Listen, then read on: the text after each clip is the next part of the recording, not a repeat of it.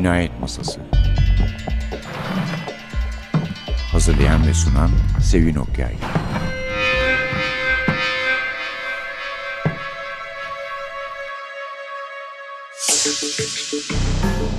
Merhaba. NTV Radyo'nun Cinayet Masası programına hoş geldiniz. Size genelde konuklu programlar yapabiliriz diye bir ihtimalden söz etmiştik. Artık vaatte bulunmaktan korkuyoruz malum zaman zaman tutamadığımız için. Evet efendim bugün uzaklardan gelen bir konuğumuz var. İzmir'den şereflendirdiler bizi. Ayağınıza sağlık. Supu Bey hoş geldiniz. Hoş bulduk. Çok teşekkür ederim. Şimdi e, Supi Varım'ın kitaplarını ben şöyle tanıdım ve tanıdığım için de hakikaten çok memnunum. Çünkü çok başka bir dönem, çok farklı karakterler. Gerçi kendisi hatırlatmış eksik olmasın da Dedalus'tan bana iki kitabı geldi. Simirna cinayetlerinden. iki kitap sırasıyla Düello. Yo önce Kabus mu? Önce Düello. Düello ve Kabus. E, Düello Ermeni mahallesinde evet. daha çok geçiyor. Evet. Haynots. Kabus Ermeni mahallesinde geçiyor. Önce bu değil ama değil mi? Hayır, şey önce, önce. Evet, önce ha. düello. Sonra evet. Ronald Morgan sonra yani. Ronald Morgan düelloda, e, kabusta dedektif Edmond Leblanc. Edmond Leblanc. O, evet. o zaman düello Haynots'ta. Ay pardon. Kabus Haynots'ta. Kabus Haynots'ta. Evet. Şimdi o kadar farklı bir ülke ki diyeceğim yani Simirna için. Çünkü bir ülke gibi çok cazip farklı kültürlerden oluşmuş. Hepsi birbirine karışmış. Evet. Siz mesela yazıyorsunuz kulaklarına boyuna Ermenice, Rumca, işte farklı diller İtalyanca, Türkçe evet, çeşitli evet, dillerde evet. konuşmalar çok çalınıyor. konuşuluyor. Çok farklı kültürler var. Çok farklı yaşam tarzları var. Ama yine de e, bir sentez ulaşılmış. O dönem itibariyle Simirna şimdi İzmir dersek e, bir sentez oluşturup kendilerine özgü bir kültürel yapıda yaratmışlar. Evet evet ama e, tabii beni daha çok suç kültürü şey var tabii özellikle bir tanesinde Edmond'un macerasında tabii rekabet de var. Ama evet, o şeyler kesinlikle. İzmir sakinleri arasında evet, değil evet. dışarıdan gelen evet, dışarıdan. E, ve burada bir takım kar peşinde koşan evet. yabancılar açısından. Evet, evet. Yani silah tacirleri. Evet silah tacirleri arasında. Efendim şimdi üçüncüsü de gelecek değil mi seriye? Evet serinin üçüncüsünde e, düellodaki dedektif İngiliz dedektif Ronald Morgan'la e, kabustaki Peki. dedektif Fransız dedektif Edmond Leblanc bir macerada beraber olacaklar. E, o macerada yine İzmir'de geçiyor. Ağırlıklı olarak e, Musevi efsanelerine ağırlık verdim o kitapta. E, böylece seriyi bitirmiş olacağız. Tabii o dönemi anlatan tarihi romanları yazmaya devam edeceğim. Bir Rum dedektif var. E, onun kısa bir macerasını e, 2014'te e, tamamlamayı düşünüyorum. Sokrates Elozis isminde şimdiden e, söyleyeyim. Sokrat'tan esinlendim. Çok sevdiğim bir filozof olduğu için adını koyarken. Bir başka romanım var. O 2000'li yılların İzmir'inde geçiyor. Politik kurgu niteliğinde bir roman. Tabii geriye dönüşler var yine İzmir'in tarihiyle ilgili. Hı hı. Fazla açıklama yapmayayım. Tabii tabii. Şey kaçmasın. Evet. Ee, tadı ve sürprizi. tadı ve sürprizi kaçmasın. Evet. Bir de ama ilk roman var. O da casusluk değil mi? Evet. Tuğli Büyücüsü diye bir casus Onu okuyamadım. var. Onu ben size gönderirim evet. İzmir'e döndükten sonra. O da İkinci Dünya Savaşı'nda 1942 yılında geçiyor. Orada bir Türk ajanı var. E, bu ajanın serüvenleri. E, olayın içerisinde Türkiye üzerinde çeşitli komplolar e, kuran Naziler var. Ayrıca Türkiye'deki Turancılar, Nazilerle işbirliği yapan e, Turancılar var. Evet. Serüvenlerin geniş bir anlatım alanı var. İşte bazen Berlin'de geçiyor, bazen İstanbul, Ankara, efendim söyleyeyim, işte Sakız Adası ve dönemin siyasi olaylarından da yararlandım. Yani işte o sıradaki varlık vergisi veya ne bileyim Türk-Yunan ilişkileri, Türk-Alman evet. ilişkileri. Evet bir casus romanı. Anladım. Çok güzel. Casus çok. romanı ilk onunla başladım.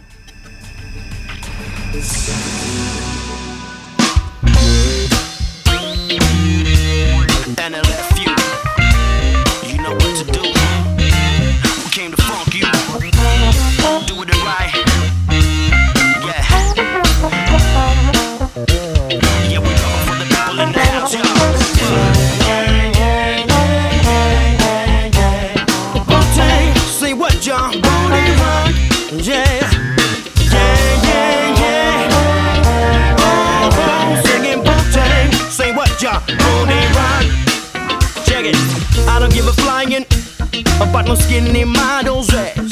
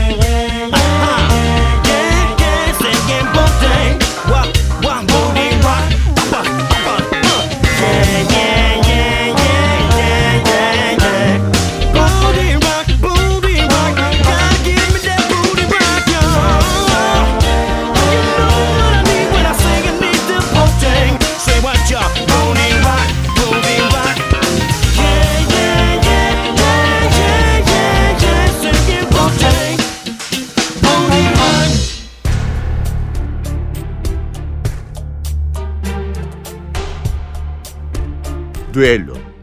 Alan Terrell koltukta arkasına yaslandı, bacak bacak üstüne attı ve pencerenin önünde duran Percival Bernard'a baktı. Okulun bahçesinde oynayan öğrencileri ve onları gözleyen eğitmenleri izliyordu adam. Diplomat öksürerek boğazını temizledikten sonra "Bu kadar endişelenmeyin dostum." dedi. "Sizi sorgulamak için değil, görüşlerinizi almak için çağırmışlar sarı kış diye."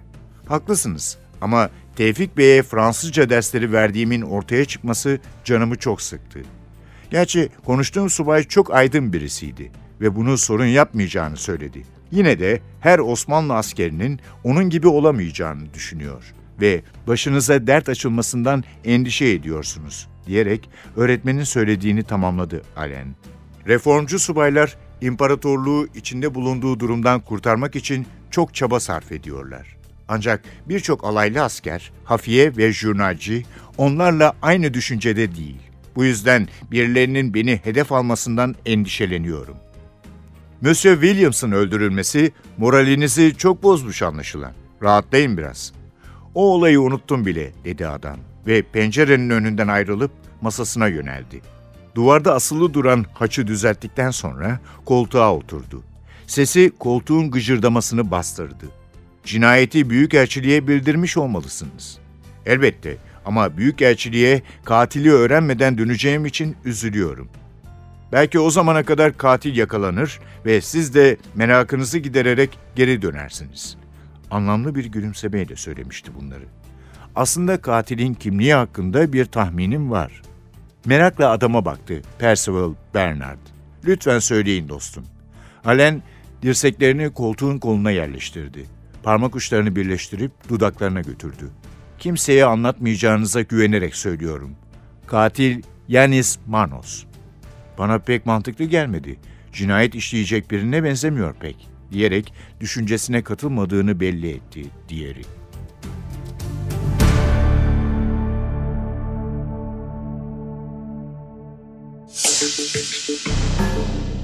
Efendim Supi Varım konuğumuz, kitaplarımız Simirna cinayetlerinin iki kitabı Kabus ile Düello. Benim hiçbir şikayetim olmamakla birlikte hani soruyorlarmış bazen diye ben de size sorayım diyorum. Burada işte Rumlar, Levantenler, yabancılar, Ermeniler özellikle evet. kabuslar. Evet. Niye Türk dedektif olmadı esrar çözücü diye soran olmuş size hayli. Evet. Niye? Şimdi ben bu iki romanı yazarken e, dönemin sosyal yapısını da inceledim. Türklerin yaşamına ilişkin detaylı bilgi bulamadım. Ne anılar var, ne aile yazılımları var. İnsanların sindiği bir dönem belki. Evet, sindiği bir dönem istibdat yönetimi. Tabi Batılılar daha rahat hareket ediyorlar. Arkalarında büyük devletler var çünkü. Onun verdiği evet. rahatlık var. Ee, bir de olayın şu... Hemen konsoloslar bitiyor. Evet, yani, evet önünde. Tabii konsoloslar hemen olaya el koymaya çalışıyorlar. Tabii de şöyle bir olay var. Yani Türk katil de yaratabilirdim. Türk dedektif de yaratabilirdim. Ama biz Türkler Batılılar gibi cinayet işleyemiyoruz. Yani önceden planla, düşün, e, kimseye şüphelendirmeyecek bir şekilde cinayeti işle. Yok bizde bu. Şimdi bizde adam karısına kızıyor, çekiyor silah, vuruyor. Ondan sonra hapishanede kahraman oluyor. Olayı bütün mahalle biliyor. Bir de diyorlar ki Tevfik Bey'in şeyi gibi belki. Evet. Tepkisi gibi. Evet. Şimdi bizde öyle batıların işlediği gibi inceden inceye planlanmış cinayetler yok. Olayı detaylı bir şekilde soruşturan hafiye modeli de yok gerçek anlamda. E ben de dedim dedektif yabancı olsun. Evet. Edmond zaten bir polis aslında. Evet evet bir polis. Fransa'da başına gelen talihsiz bir olay sonucunda Türkiye'ye Yani adamı da aslında tespit geliyor. etmiş ama biraz geç kalmış. Evet, Dolayısıyla geç kalmış, iki masum evet, insan ölmüş. Geç kalmış evet. Gardın ordun önünde e, iki masum insan ölüyor. Edmond da İzmir'e gelmek zorunda kalıyor dertlerinden uzaklaşmak için.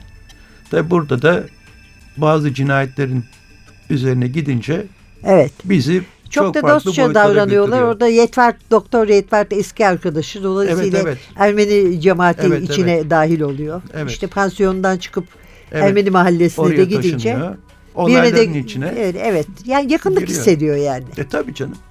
Evet o çok güzel. İkincisinde bu tapınak şövalyeleriyle ilgili bir giriş var. O evet. gerçek diyorsunuz değil evet, mi? Evet evet onu e, bilimsel bir kaynaktan aldım. Tabii kısaltarak aldım. Yoksa o giriş bölümünü çok çok aşardı. Yani o da tamamen efsanelere dayanan bir roman. Şimdi tapınak şövalyelerinin efsaneleri var. Gül haçların efsaneleri evet. var. Ee, onları kullandım. Tabii Türk, Alman, Yunanistan ilişkileri var. Siyasi altyapı evet, olarak evet. bunları kullandım. Bir de işin enteresan tarafı şu. Romanda bahsettim. Yani İzmirli kadınlar mesela ruhçuluk üzerine çalışmalar yapıyorlar. Veya kadın hakları üzerine çeşitli çalışmalar yapıyorlar. Tabi bunlar Levanten kadınlar. Şimdi bunlar kurgu değil.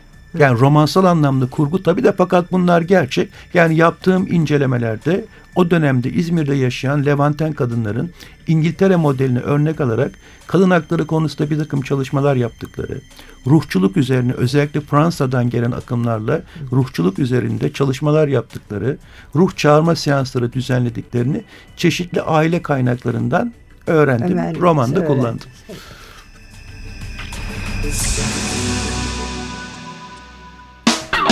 Thank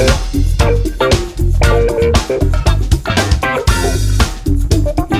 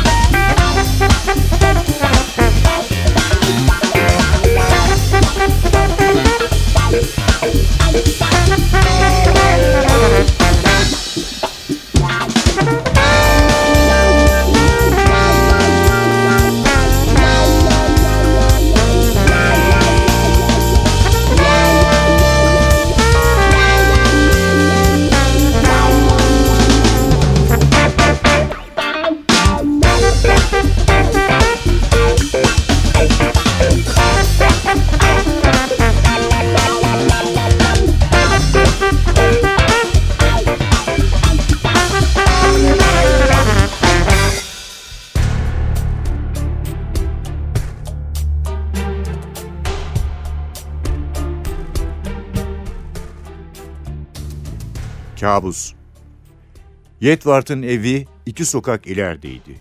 İlk sokağa geçtiğimizde bir hırıltı geldi kulağıma. Arkadaşım da duymuş olmalıydı ki merakla sağa sola bakındı. Bir şey göremeyince yolumuza devam ettik. Ancak yürüdükçe daha da arttı ses. Yerde debelenen bir karaltı belirdi o sırada. Kurt kırması siyah bir köpek gırtlağından gelen ineltilerle kıvranıyor, patilerini savurup duruyordu. Bizi fark edince başını kaldırdı, garip sesler çıkardı. Başı yana düştü tekrar. Uzak dur diyerek kolumdan çektiği yet vardı. Köpeğe dikkatle bakınca salyalarının arasına karışan köpükleri fark ettim. Evlerden birinin kapısı açıldı o sırada. İri yapılı bir adam dışarı çıkıp köpeğe doğru yaklaştı. Dikkat et Kevork diye bağırdı Yedward. Köpeğin kudurmuş galiba. Eliyle hayvanın karnını tuttu adam. Kudurmuş köpek böyle olmaz. Galiba midesini bozacak bir şey yemiş sokakta. Kevork köpeği okşarken hırıltılar çıkararak doğrulmaya ve ev sahibine yaklaşmaya çalıştı hayvan. Dilini çıkarıp adamın elini yalamaya çalışırken çırpındı ve aniden hareketsiz kaldı. Kevork doktora döndü, öldü galiba dedi fısıldarcasına. Yetvart bir süre tereddüt ettikten sonra hayvanın yanına gitti, elini köpeğin boynuna dokundurdu. Evet, ölmüş. Güçlükle ayağa kalktı cüsseli adam. Düşünceli bir şekilde elini yanağında gezdirdi. Nasıl olur bu? Bir saat önce hiçbir şey yoktu. Hoplayıp zıplıyordu.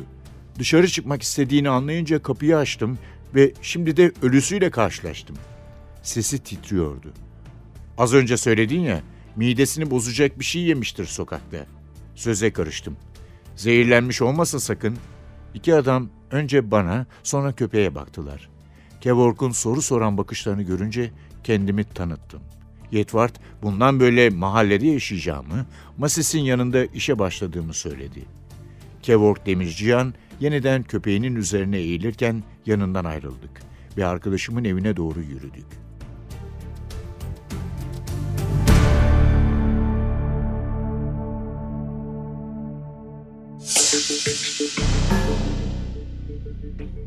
Efendim konuğumuz Supi Varım, Kabus ve Düello ve yeni kitaplar hakkında konuşuyoruz. Supi Bey kendinizi tanıtmanızı rica etsek dinleyicilerimize. Tabii ben ekonomi doktoruyum.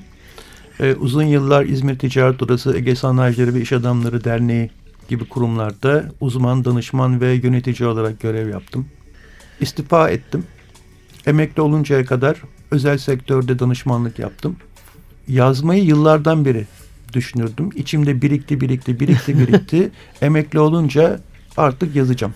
Kendimi tamamen polise roman yazmaya vereceğim dedim. Çok iyi etmişsiniz. Ekonomiyi çok... bir tarafa bıraktım. Yöneticiliği bir tarafa bıraktım. Şimdi bir memur gibi sabah 9'da ofise gidiyorum. Akşam 6'ya kadar yani yazmak, romanlar hakkında araştırma yapmak, notlar almak, planlar hazırlamak bunlarla uğraşıyorum. Çok güzel ama 6-9-6 alışkanlığı sürüyor yani. Kesinlikle. kesinlikle ama tabii daha tatlı oluyor. Şimdi ben bu işleri roman yazmaya 46-47 yaşında başladım. Yazdıkça yeni bir hayatın içine girdim ve kendim birdenbire sanki yeni yazarlığa başlamış 18-19 yaşındaki bir delikanlı gibi hissetmeye e tabii başladım. aynı heyecanları hissediyorsunuz. Evet. Ne fark eder ki yani. Evet. evet. Gayet güzel. Evet. Bir de bu İzmir Ticaret Odası ile olan ilişkiniz sayesinde galiba epey araştırma Evet, yapabilmiştiniz tabii, İzmir evet, tarihi evet, konusunda. Tabii, tabii, tabii. Odada bir kent tarihi müzesi kurulmuştu. İşte o sırada çeşitli belgeleri incelerken İzmir'in tarihine ilişkin fotoğrafları, karpostalları incelerken bu tür konular içime düştü. Tabii çok şansım da oldu. E, bu tür konulara yani İzmir'in tarihine meraklı çok arkadaşım var. Osmanlıcı bilen arkadaşım var. E, Levantenlerden kalan arkadaşlarım var. Anı defterleri hala duruyor. 120 küsur yıldır İzmir'de oturan e, aynı mahallede oturan Levanten arkadaşım var. Onların ailelerin anıları, fotoğrafları, efendim birbirlerine gönderdikleri kartpostallar eksik olmasınlar bunların hepsini bana verdiler. Anılar dinledim. O dönem doğmuş yeniden evet, sanki. Evet, evet. Anılar güzel. dinledim. Karpostallara, fotoğraflara baktım. İşte bana Rumca, İtalyanca anı defterlerini okudular. Oralardan birçok şey öğrendim. Yani sonuçta bunlar bir sentezde birleşip roman haline dönüştü. Çok güzel olmuş. Ben yani gerçekten gündelik hayatı çok iyi verdiğinizi düşünüyorum. Evet. Özellikle o high note beni çok etkiledi. Evet.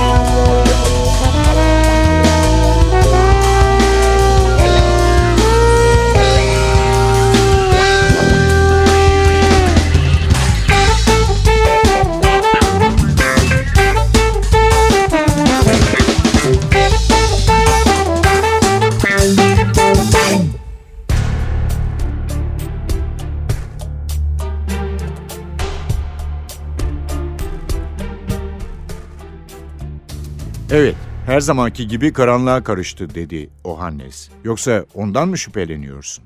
Çocuklara dokunmaz o dedi Kevork. Hem niye yapsın ki? Niçin olmasın diyerek Boğaz karıştı söze.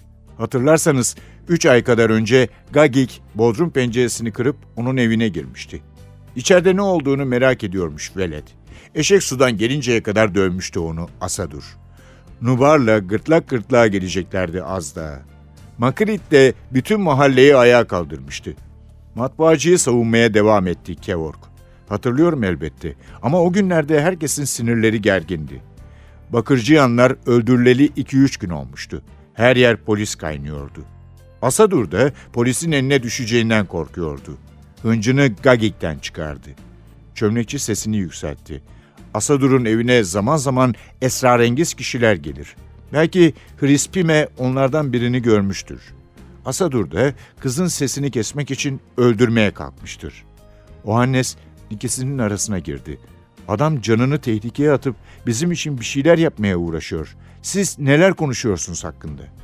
Kimsenin konuyu değiştirmeye niyeti olmadığını anlayınca Gagik'in durumu nasıl diye sordum. Saldırgan boğazını mı kesmiş yine? Omuzlarını kaldırdı Kevork.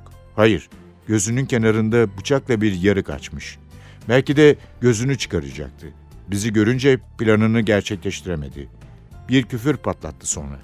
Çocuk nerede şimdi diye sordum. Hastaneye götürdük diye cevap verdi Boğaz. Hınzır velet. Ardanuş'un pastanesinin oradaki parka gizlenmiş. Söylediğine göre kadının fırının nasıl yakacağını görmek istiyormuş. Bana kalırsa çörekleri çalacaktı. Yalancı mendebur.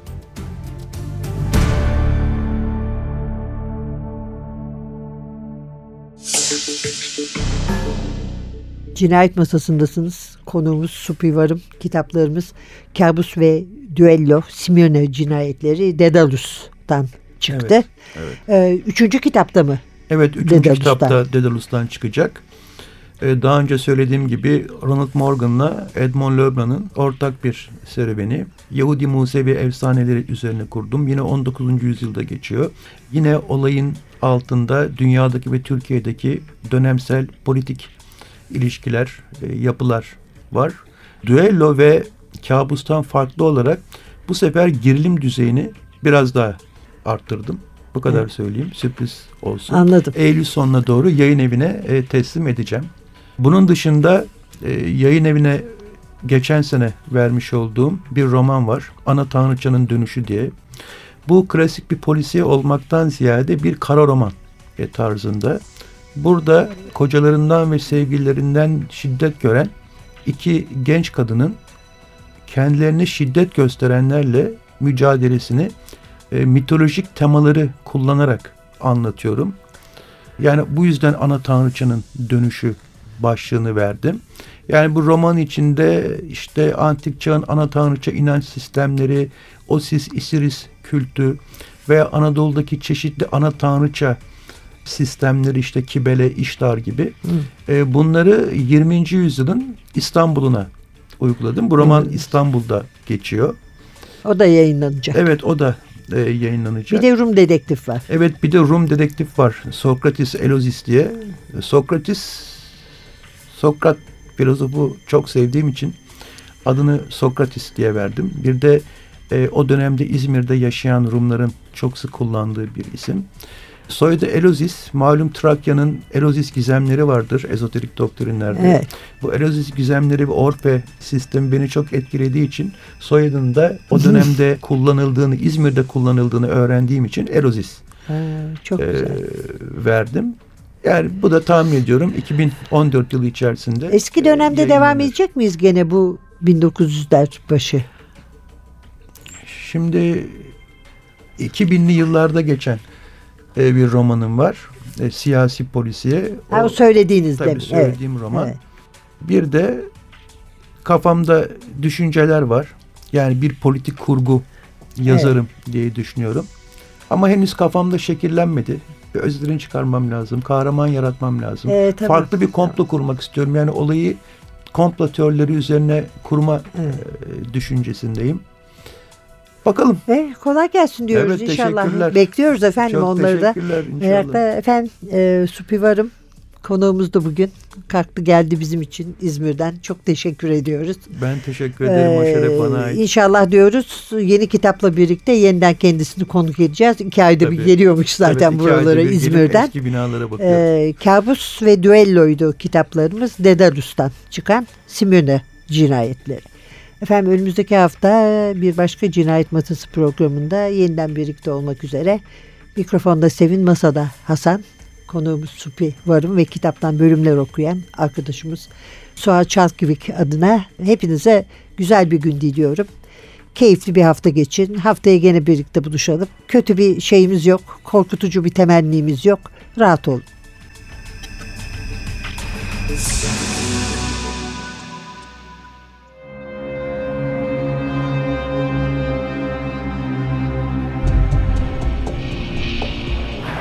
Cinayet Masası. Hazırlayan ve sunan Sevin Okyay